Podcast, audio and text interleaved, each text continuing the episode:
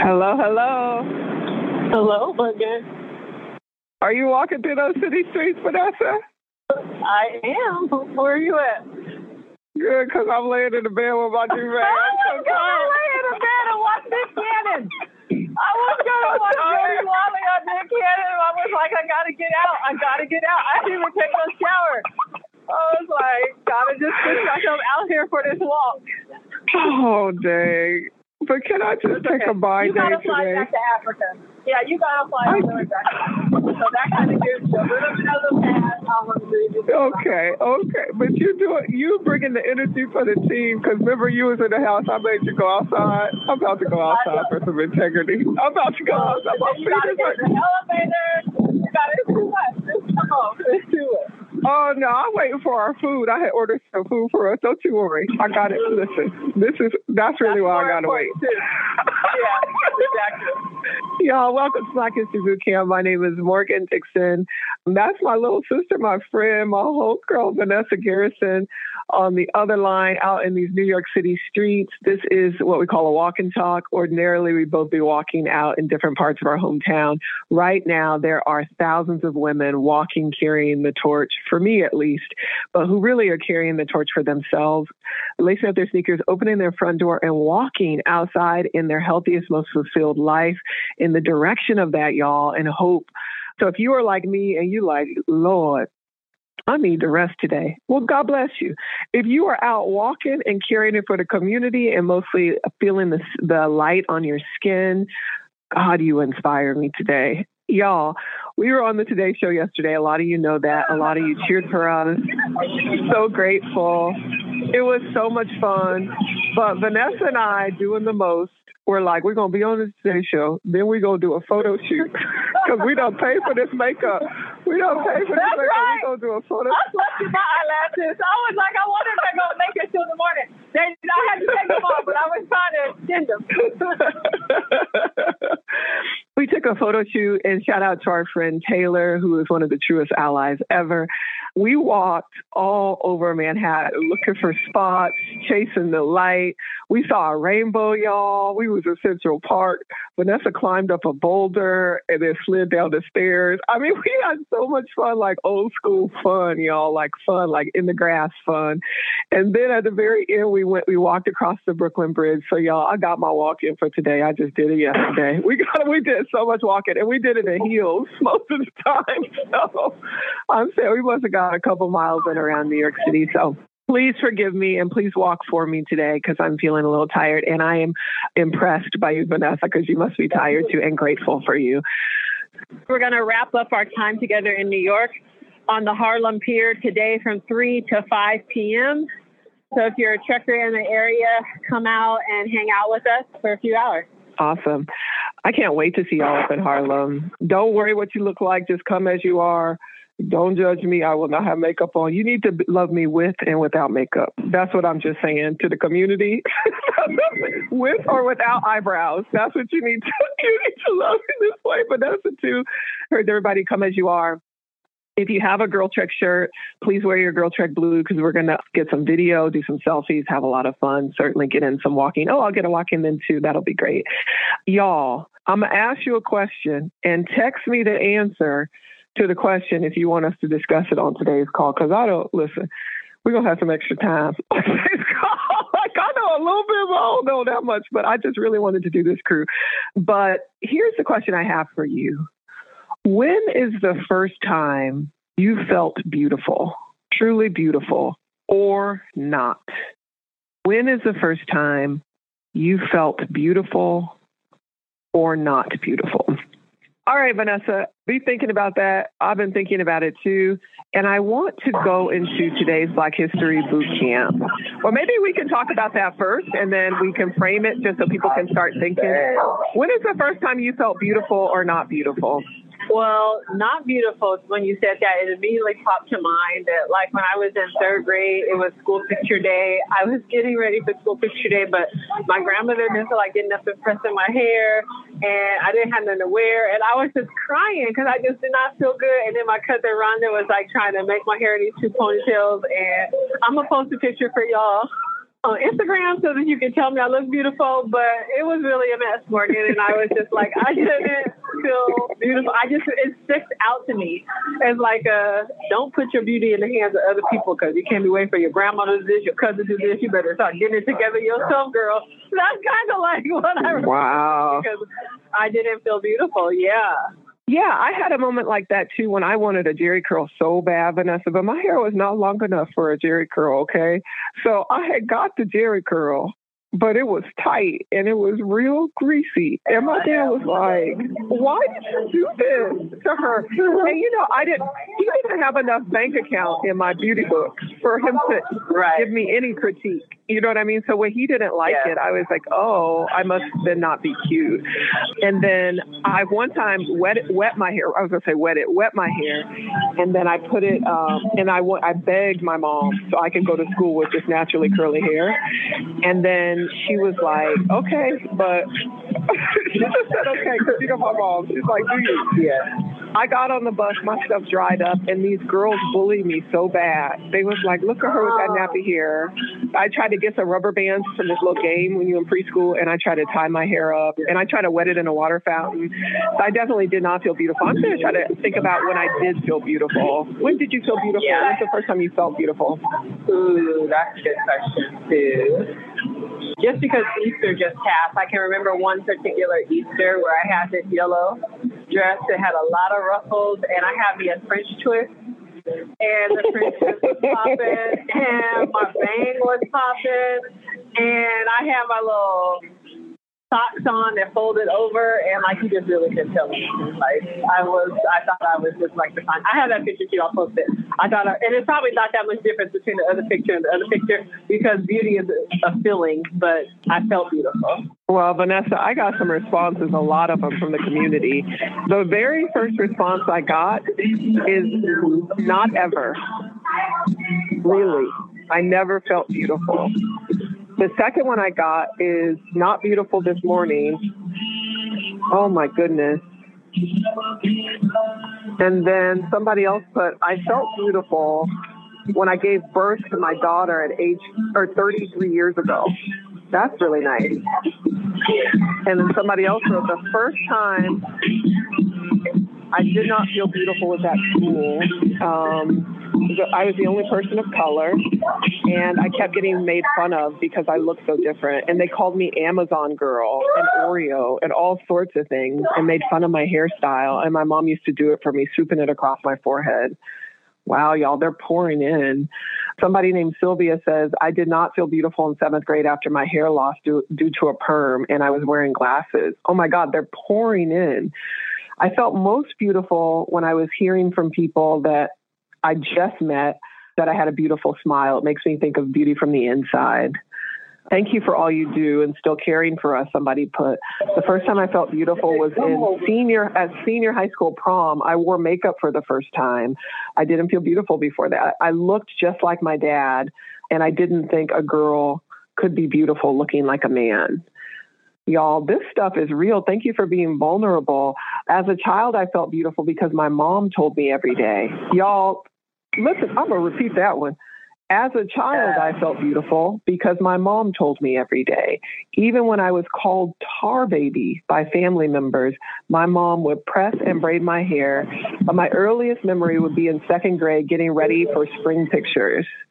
Wow, y'all. These are so beautiful and so ugly duckling all my childhood, somebody wrote. Beautiful at my debutante ball at 17 and every time I have professional makeup done.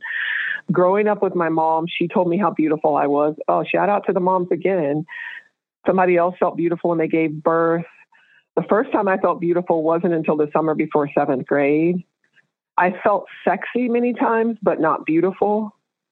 She said, I felt sexy many times and pretty sometimes, but never beautiful. Wow. Sorry, they're coming in so fast I can't read them. Yeah. Oh my God. Oh my God. The first time I felt beautiful, I knew it for sure was in the fourth grade.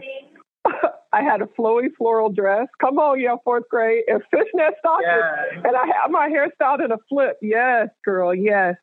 So as they're coming through, oh my God, I am 63 years old and I cannot remember feeling beautiful because I have always had a big butt, so I have always turned heads, but always being a big girl, my sisters didn't think I was beautiful until I had bariatric surgery and lost weight.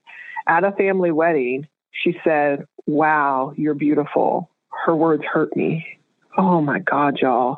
So, this is going to be a powerful episode because I want to talk about Black beauty, particularly with Black women.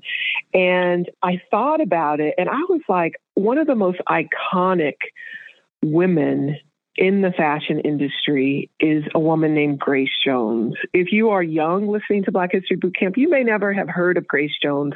I encourage you, if you're between 18, above 18, to Google her because Grace Jones didn't play. I don't know what you're going to find. But everybody should Google Boomerang. Grace Jones, yes. Grace Jones, for all of the um, people our age, is remember she was Strangé on Boomerang, and her real name was Grace Jones, and she really acted like that in real life, like Strangé. She was cast almost to play herself. Vanessa, I learned so much about Grace Jones because I realized I didn't know anything about her except for her outsized personality and her striking beauty, but I didn't really know anything about the woman. Did you know anything about her?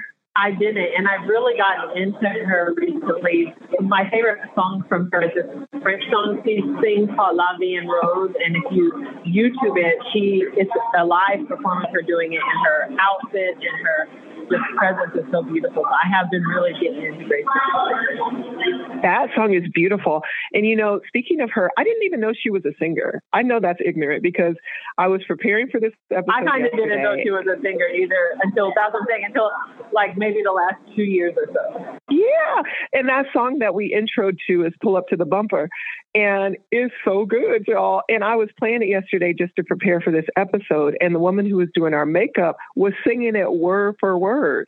And I was like, "You know this Grace Jones song?" She said, "Girl, I work in the industry in New York City. Of course, I know this Studio 54 Grace Jones song. Pull up to the bumper, baby." She was jamming, and I was like, "Where have I been?" So, y'all. Grace Jones was born in Jamaica in 1948. And like so many people whose families had to leave in order to make a way out of no way, she was raised by her grandparents. Her parents went to America to try to get jobs to care for their families, and she was raised by her grandparents. She describes that time as actual, she uses the word abuse, Vanessa. She says they were so physically strict with their punishment that she considers it to be a childhood of abuse.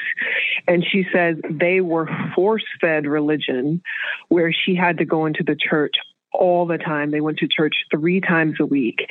And it was um, Protestant or charismatic church and the church took up a, a lot of their lives which a lot of us know a lot about that and she says that her first act of rebellion was defending her brother because her brother, his name was Christian. He was a, a, brilliant musician and he would play in the church. But according to her own definition of her brother, she said he was squishy, meaning that his sexual identity was not firm.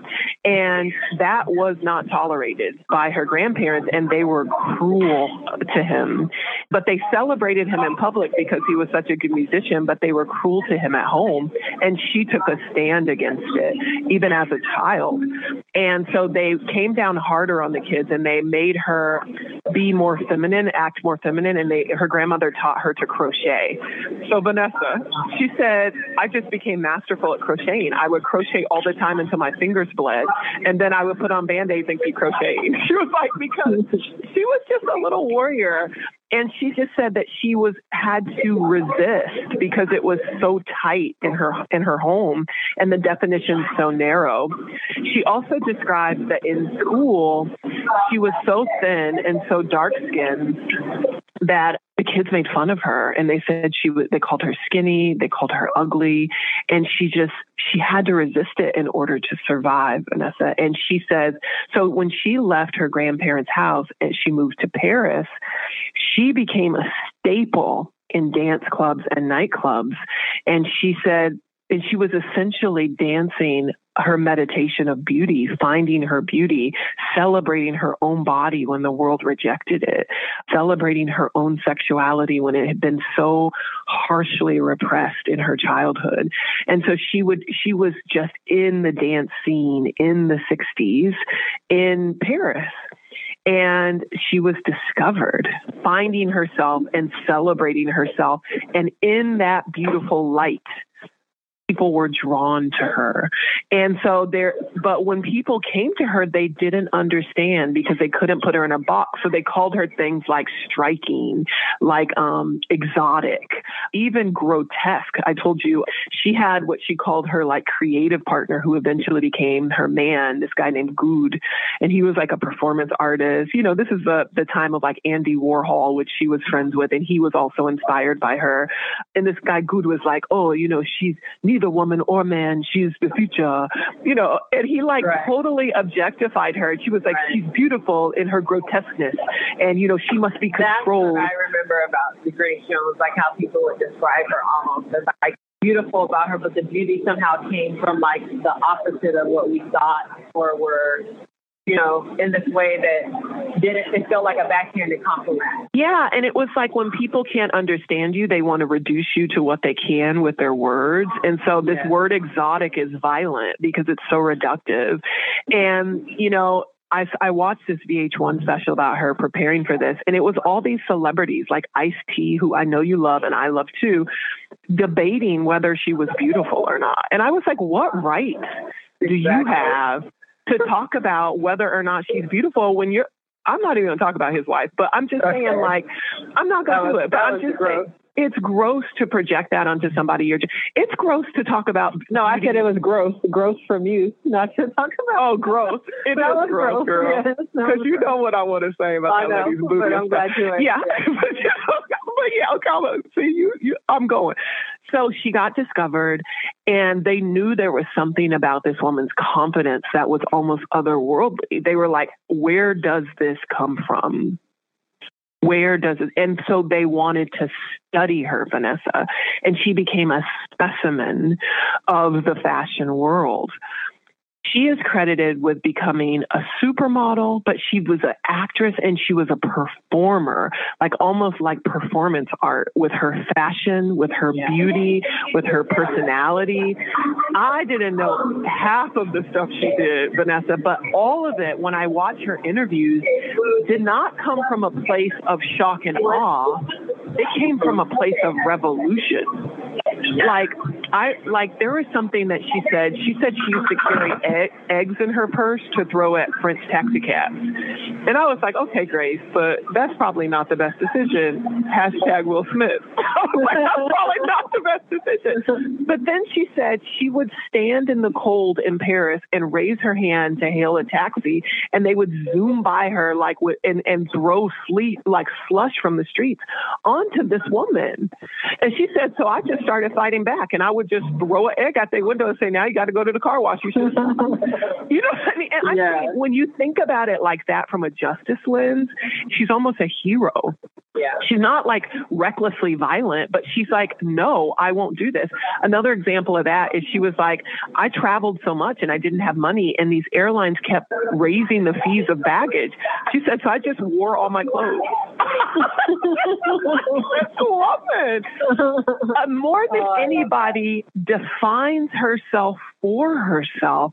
And so she was saying that people used to say she looked like a man. So she said, I just embraced what was masculine about me and found great beauty in it. And she said, people think or ask if I'm sexy or not. She goes, I don't care if they think I'm sexy. I care that I am indulging in my own sexual experience with myself. And I was like, what? Like, it feels like a revelation. I'm not talking on some like vapid masturbation. I'm talking about experiencing your full sexuality through your dress, through the way you look at the world. She describes the way she looks at the world at, in 360. She said she experiences the world in 360 and that when she's on stage, she feels the power of the audience, like that she can kind of absorb it and radiate it back in 360 degrees. And she said, so sometimes she just felt like even clothes constrained her and she would have to take them off. And I was like, this woman was iconic iconic. And so when I saw, and to think that she was called an ugly duckling and abused for who she was as a child, I'm saying like is something that is in, it's inspiring her growth. And it's why she's called like the disco queen. And it's why so many people, actually my friend Rennie, shout out to Rennie, and so many people in the LGBT community celebrate Grace Jones for her courage to be exactly who she was.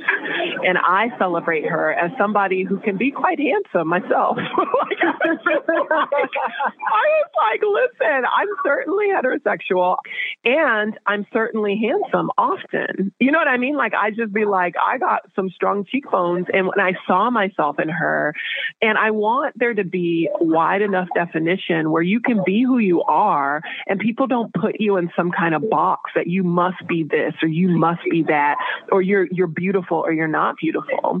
And so, Vanessa, I saw a picture of Grace Jones because I figured she was kind of like a lone person with this good French white guy and like with, you know, Andy Warhol and them and at Studio 54 and that maybe she wasn't that connected with black people no more. I was really just kind of thinking that. But then Vanessa, I saw her in a picture with Naomi Campbell and Iman and they were laughing and shaking back. And I was like, oh, that's they was a show enough crew. That's like the best get together crew ever. Yes, and if you don't know who Iman is, there's a beauty story here, y'all. So Iman was born in Somalia, and she was born to kind of well-off diplomatic parents. She spoke five languages. She was tall. She had this forehead forever, this neck forever. I mean, and she walked regally because she was from a regal background. Her family was diplomats. She spoke five languages. She went to school in Nairobi to university, and she was studying. She was studying to be a translator. And she's walking down the street, and another white guy saw her, immediately objectified her, and said, "I need to take your pictures immediately." Well, she said it felt like prostitution. She was like, I don't know you. I'm a student. I'm a professional. My parents are like, I don't know you. But she said he offered to give her some money, and she was like, I don't have enough money for my school tuition. So already this kind of brokering is like crazy. So I think it was like 8,000, whatever the currency is there. And he gave her the money for the pictures. He went back to New York or wherever he was from and immediately when he when he dissolved the or not dissolved the pictures, but in the black room, whatever you do, he saw how strikingly beautiful this woman was. And from those pictures, he called and begged her, please, please, please, please come and be a supermodel. Well, she eventually said yes. He brought her on the plane. And mm-hmm. as she was coming on the plane, he had constructed a whole story about her, Vanessa, that she came from the jungles of Africa. And he had a whole paparazzi waiting at the airport for Iman, talking about she came from the jungles of Africa. She said, First of all, I come from Somalia, that's a desert. I've never been to the jungle. She was like, Amber, here's the way. And they were speaking to him and not her because they assumed she didn't speak English. And she was like, I right. speak English and I speak five other languages. She was like, right. and she said, but throughout her career, they had to play up this role that she was like from some village or some, some hut or from some jungle in order for her to even be tolerated in the fashion industry. She needed to be exotic. She couldn't just be beautiful. So it makes sense that they had something in common. And then Naomi, Naomi Campbell, you already know. Whose people are from Jamaica too. So when you were, yeah, which I didn't know Grace Jones is actually originally from Jamaica because I always think of her as like Parisian, quite frankly. But if you think about that, these are two just island girls, right? Like, who, yes, yeah, and gorgeous, like almost every island. Like, I'll be walking down the street, right? I'll be walking down the street in Ghana, like do all of y'all look like Lupita? Like everybody look like Lupita? I mean, it's just like, so I'm just saying, and I feel like that in our community, but the difference is that we have, I tell somebody this all the time. I, t- I tell people this all the time. They say, when did you move to Ghana and why? And I said, because when I saw people in Ghana was the first time I felt beautiful that I saw my own beauty, that I would be like, oh, her clavicles, I think are my clavicles and they look really beautiful. Or, oh, I think I have a chin like that. You know what I mean? And I thought the people on the continent were so beautiful, but then it, in reflection, it must mean that I was beautiful. And I didn't see it. I did, I had believed the hype for so long, the feedback loop for so long that black women are ugly. And I couldn't shake it. Yeah. And we and we projected onto each other, by the way. So it's not we can't have a conversation in which we're just like, oh yeah, that is what they do to us, because we have to ask like, in what ways are we um, the girls who bullied you when called you nappy hair, the girls who, who by the way, is usually don't feel beautiful themselves, see something in that in another person, and then try to call it out in them so it doesn't get called out of themselves. But it happens so much and it's heartbreaking. But it also happens as adults in these kind of this kind of soft violence where you only get complimented when you have eyelashes on or when you have on, you know, a lace front. But you don't right. get complimented when when your skin is radiant. You know what I mean? Or like these other sorts of things. I was just talking um, about this with God, this one of our truckers too, so I don't her name, but uh, we were just oh, the two women who I was walking with, Lori, shout out to her, and Jen, who are my two new walkers in DC, and we were talking about Salt-N-Pepa and I was saying that Salt-N-Pepa was my ultimate beauty icon growing up. Like there was not one thing you could tell me that they weren't the most beautiful woman in the world. I would go and get the Hype Hair magazine, what they wanted, and then, but as they have evolved and as of late, they themselves have adapted their beauty to this very hyper lace front wig, extra contour looking type things that I'm just like, who told Salt-N-Pepa that they wasn't the finest back then and that they had to because they just look crazy to me now. Like that's the only way I can explain it. Usually all produce gotta be real. Where I just was like they must not have felt beautiful. I mean it's the same thing about Lil' Kim, where it's just like we can't be mocking her, making fun of her. We have to ask ourselves, like, at what point and how does she not see that she was the bias and the baddest on hardcore? No, I told Vanessa this, and I'll tell um, our street historians this too. That that's what I'm calling y'all. I'm just I'm working on it. Y'all like it? Y'all like it? I'm, I, I try to roll it into sentences right there. But well, first of all, I went to get some lashes because my lashes are anemic. they should be like. and so I went to get some lashes, and the lady was like, "Oh, girl, you need Botox right here, right here, right here." She's literally touching my face. And I was like, but those are my laugh lines, and I like to laugh. That's what I told her. And then she couldn't say nothing to that because I'm confident. But I'm saying if it had been a day when I didn't feel confident, which have been plenty of days in my life, I would have been like, okay, how much do it cost? And then, okay. But you know what I mean? Because so there's a pressure and people be getting you in the week and people are mean. People are mean. They just are. They don't mean to be. It's mean when you say people look tired. It's mean when you say people look anything and you just, I'm trying to get out of the habit, Vanessa, and I know we've talked about this before of commenting at all on people's either beauty or not, physical beauty, because it's so sensitive for all of us. But I haven't been successful at it. I haven't been successful at it. It's so ingrained in us. It's like one of those comfort things, like the how do you feel the awkward silence? You you immediately comment on somebody's look. Yeah, I think so too. You look pretty today. You look tired today. So maybe what we can do is maybe take a week off of doing that with one another and just try to compliment something on their content of their character.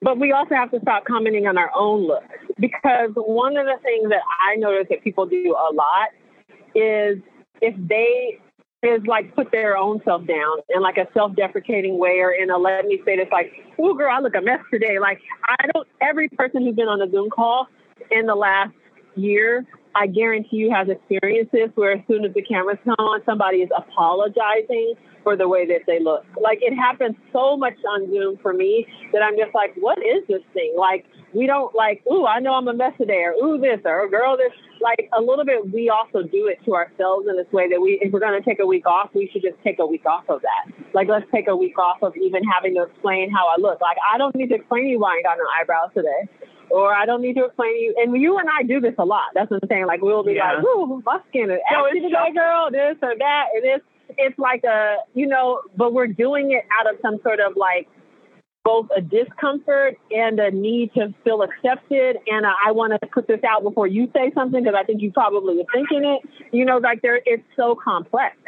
There's also like a desire to be every day.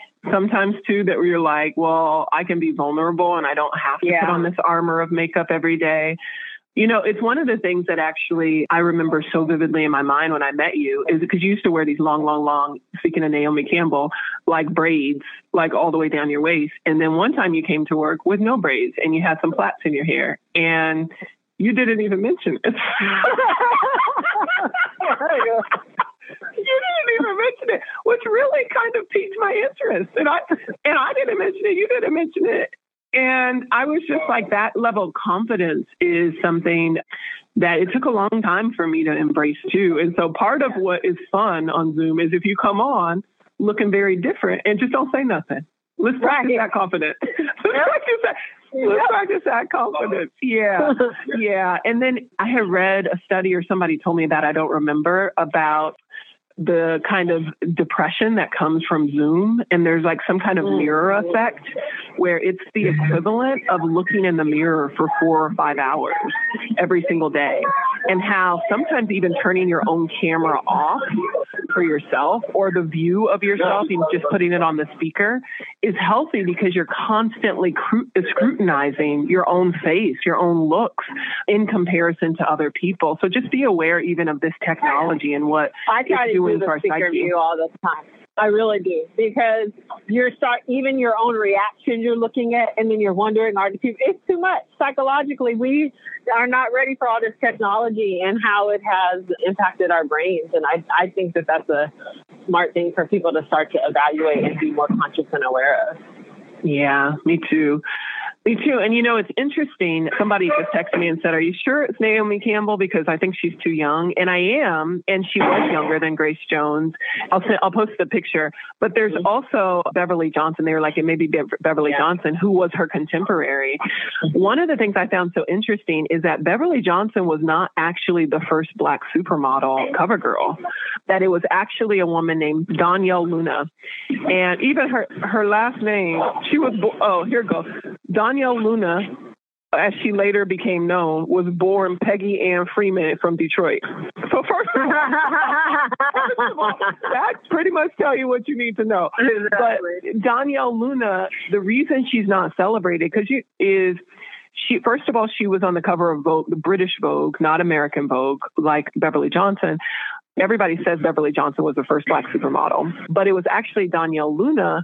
But the reason why people don't celebrate her as much is because she had a very complex relationship with her blackness. And she changed her last name to Luna to say she was mulatto and mixed with all these different ethnicities and and people said she was often passing and this was like in the 60s. It wasn't like, you know what I mean? And that she rejected her African Americanness. I mean, she was African American from Detroit too. And she was, no, shut, shut up. No shade. You, you was like, no, because Vanessa, there's levels to this. African American. There's levels like, to this. That's what you're trying to say, yes from Providence, Rhode no, there's not levels. It, it is a little bit different than being from Detroit, where blackness is like uh, palpable. So the black community during the '60s was like, "We're not claiming this." You know what I mean? Right. And like we're not we not, not in the middle of black and I'm proud. Yeah. No, no, no. So when Beverly Johnson came out, who came from a working class family in like upstate New York somewhere on the East Coast, and she was going to college for like business, so you know she was like it was just like an African American, like a, you know, woman, and she got into on American Vogue. She played the part of Black Beauty, which is just a whole nother complexity. Like even yeah. within our community, we have to be the right kind of beautiful. You know what I mean? Where the whole rest of the world can celebrate our beauty as being beautiful, but Black people want you to be this other very specific kind of beautiful you know, it's like this whole controversy when people are saying um, dark skinned girls can't wear red lipstick and all this kind of stuff. Yet in Paris, they're on the runways. You know what I mean? So it's like even that feels a little bit violent for black women out there. So I actually want to end in some affirmations and self talk maybe for ourselves, Vanessa. We brought up a lot of like actual pain that people are feeling. Like my my email is still blowing up of people saying how unbeautiful they feel. I don't, is unbeautiful a word? Not beautiful. And that to me, first of all, makes me feel not alone. So I appreciate it. I appreciate people who are sitting that. And then I deeply appreciate the ones where they where people are saying someone told me I was beautiful over and over and over when I was little. Because it takes that because the world outside of your home is constantly telling us we're not beautiful, that we're not thin enough or we're not curvy enough, that we're too dark or too light, that we are too tall or or too short. You know, I mean just so many different things that just feels not right. So I am picturing the face. I want you to hold the face, Vanessa, of the women who are closest to you every day. They may be people for people outside walking. It might be people in your household that you have women, your daughters, or maybe your mother lives with you. Think of the photos in your house and who are pictured in those photos. For me, it's my niece, it's my mother, and my aunt. Think of the people you work with.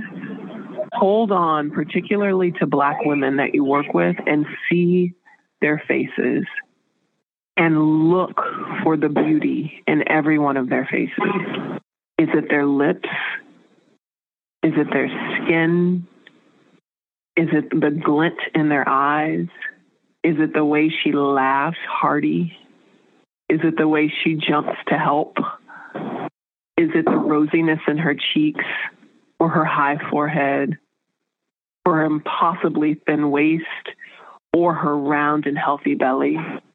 I'm thinking about the women we work with, Vanessa, and like every time I see China's face, I am delighted. like her face is so cute. It's like hard. And I had to stop myself because I'm trying not to even comment on anybody's looks or anything because I just don't like it when people do it to me and you. I don't mind actually because I was feeling happy when people said we looked beautiful yesterday because we did try. we beautiful. We really did.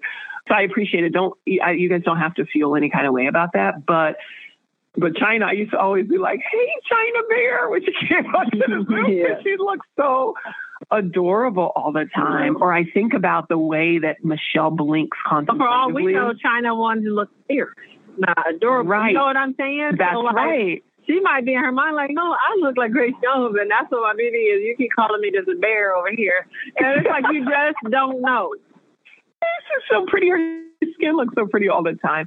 But like every single person on our team, I just I want to st- you know we we talk about a lot finding your light, which is half of half of the issue in the beauty game. First of all, y'all, we have had the great fortune of being around uh, some of these people in these magazines and stuff. Trust you, me, from here and there. Them is smoke and mirrors.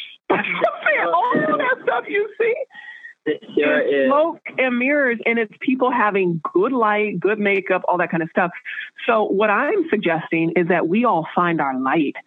There's no way you can't know that you're beautiful when you're standing in the sunlight. There's no way. You just feel it dancing through you. So let's find our light in each other, in ourselves as we go into this week, into this weekend. Put on something that makes you feel alive because you know what's beautiful? Feeling alive is beautiful. That's what's beautiful. It's undeniable when your aura stretches beyond you. It is undeniable and radiant. And you all have the capacity to be that. We're not always beautiful, y'all. In fact, sometimes I'm downright ugly and I can feel it in myself. I don't need nobody to tell me. But boy, when I tap into beauty, I don't need nobody to tell me that either. And so we will summon Grace Jones's audacity to be who we truly are. Absolutely ravishing and astonishing and channeling all of the good energy and light around us. Let's promise to do that as we walk today. Promise to do that as we walk. With every step, know that you're beautiful. With every step, feel beautiful in your own skin. See it in your own eyes. Look for the light. Look for the radiance. Look in the mirror. Look at your reflections. Remember, Vanessa, I used to tell you that. You used to always look at your reflections when we were walking. Mm-hmm. I do. And I was like, why is she doing that? but really, what I meant is, I don't want to see my own reflection. That's really what I, when I was judging you, I was mm-hmm. like, who is this person who can make eye contact with themselves so frequently? I'm asking everybody out there to look at your reflection and study and appreciate yourself and get to know yourself and fall in love with yourself and make a case for yourself to yourself. Yes. Beautiful note to end on. My ending song seems less appropriate. It is Prince, I Want to Be a Lover.